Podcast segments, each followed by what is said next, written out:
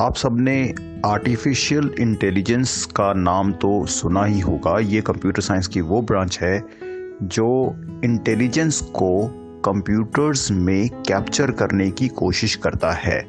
यानी कि जो डिसीजंस लिए जाते हैं कंप्यूटर से अपने आप लिए जाते हैं और उस कंप्यूटर को ऑटोनॉमस बना दिया जाता है ताकि वो बिना ह्यूमन इंटरफेरेंस के अपने आप से अपनी डिसीजंस ले पाए। इसके आगे दो ब्रांचेस हैं। एक वो ब्रांच है जो सिर्फ़ ह्यूमन इंटेलिजेंस को ही कंप्यूटर्स में मिमिक करती है। मतलब ह्यूमन बींग्स की तरह कंप्यूटर बिहेव करें। इस तरीके के इंटेलिजेंस को हम कहते हैं कि ह्यूमन इंटेलिजेंस को कॉग्रेटिव इंटेलिजेंस को ये कैप्चर कर रही है। इसके सिवा और भी कंप्यूटर में बहुत सारी इंटेलिजेंस है जो ये इंटेलिजेंस नेचर में है। ये उसको कैप्चर करने की कोशिश करती है। जैसे कि ह्यूमंस के सिवा नेचर में और बहुत जगह इंटेलिजेंस हमें देखने को मिली है। फॉर एग्ज़ाम्पल जो हनी बीज का स्वाम है, उसका बिहेवियर जो है, वो हाईली इंटेलिजेंट है। ये ह्यूमन बींग्स को भी बहुत देर के बाद ही समझ में आया है। इसी तरीके से जो चींटियाँ हैं एंट्स हैं ये जिस तरीके से अपने पाथ को ट्रेवल करती हैं, अपना प्रे फाइंड करने के लिए फ़ूड फाइंड करने के लिए, ये भी एक बहुत ही अद्भुत कला है, जो ह्यूमंस की इंटेलिजेंस से बहुत परे है और अब धीरे धीरे हमें ये बात समझ में आनी शुरू हुई है। Not only this not only is the intelligence limited to animals एक एवोल्यूशन हो रही है। एवोल्यूशन में जनरेशन टू जनरेशन इंप्रूव करती हैं तो उसमें भी तो कोई इंटेलिजेंस है। पोलर बियर्स वाइट कैसे हो गए? इसके पीछे भी तो कोई इंटेलिजेंस है।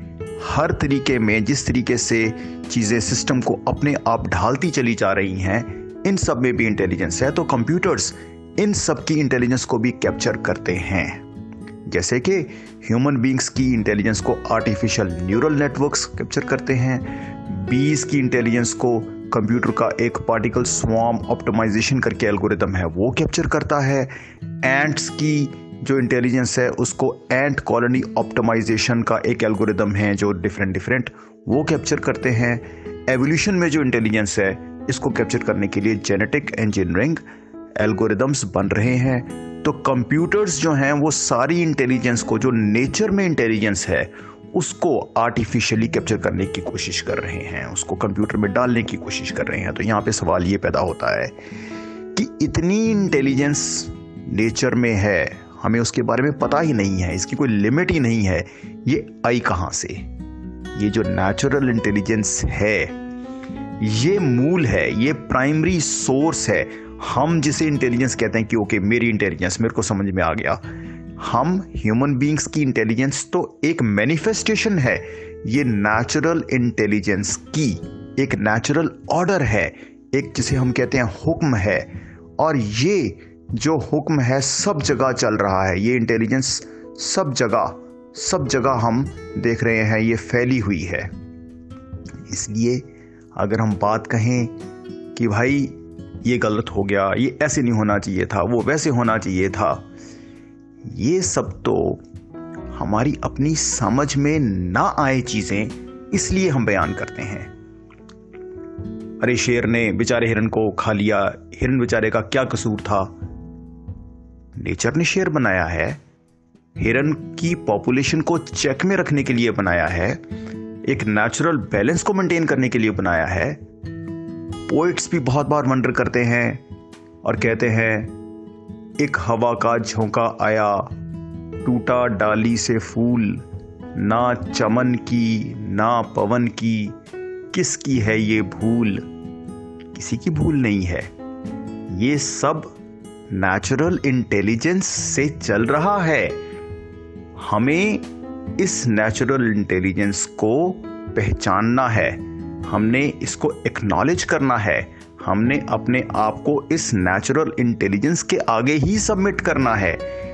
यही नेचुरल इंटेलिजेंस जो है, इसको हम भगवान कह दें या किसी भी नाम से कह दें, यही तो सारी एग्जिस्टेंस की जो आप समझ लें, जो इसकी सस्टेनेंस है, वो यही कर रहा है।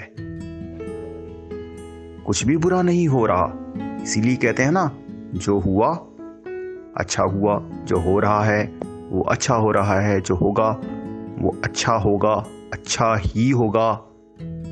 बस एक चीज़ का ध्यान रखें। जो गुरु होता है गॉड रियलाइज्ड होता है and there is no difference between God and God realized इसलिए एक गॉड गलती नहीं करते, एक गुरु गलती नहीं करते।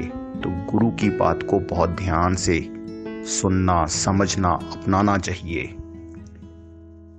इसीलिए कहा गया है पुलण अंदर सबको अपुल गुरु करतार। जरा गौर करें।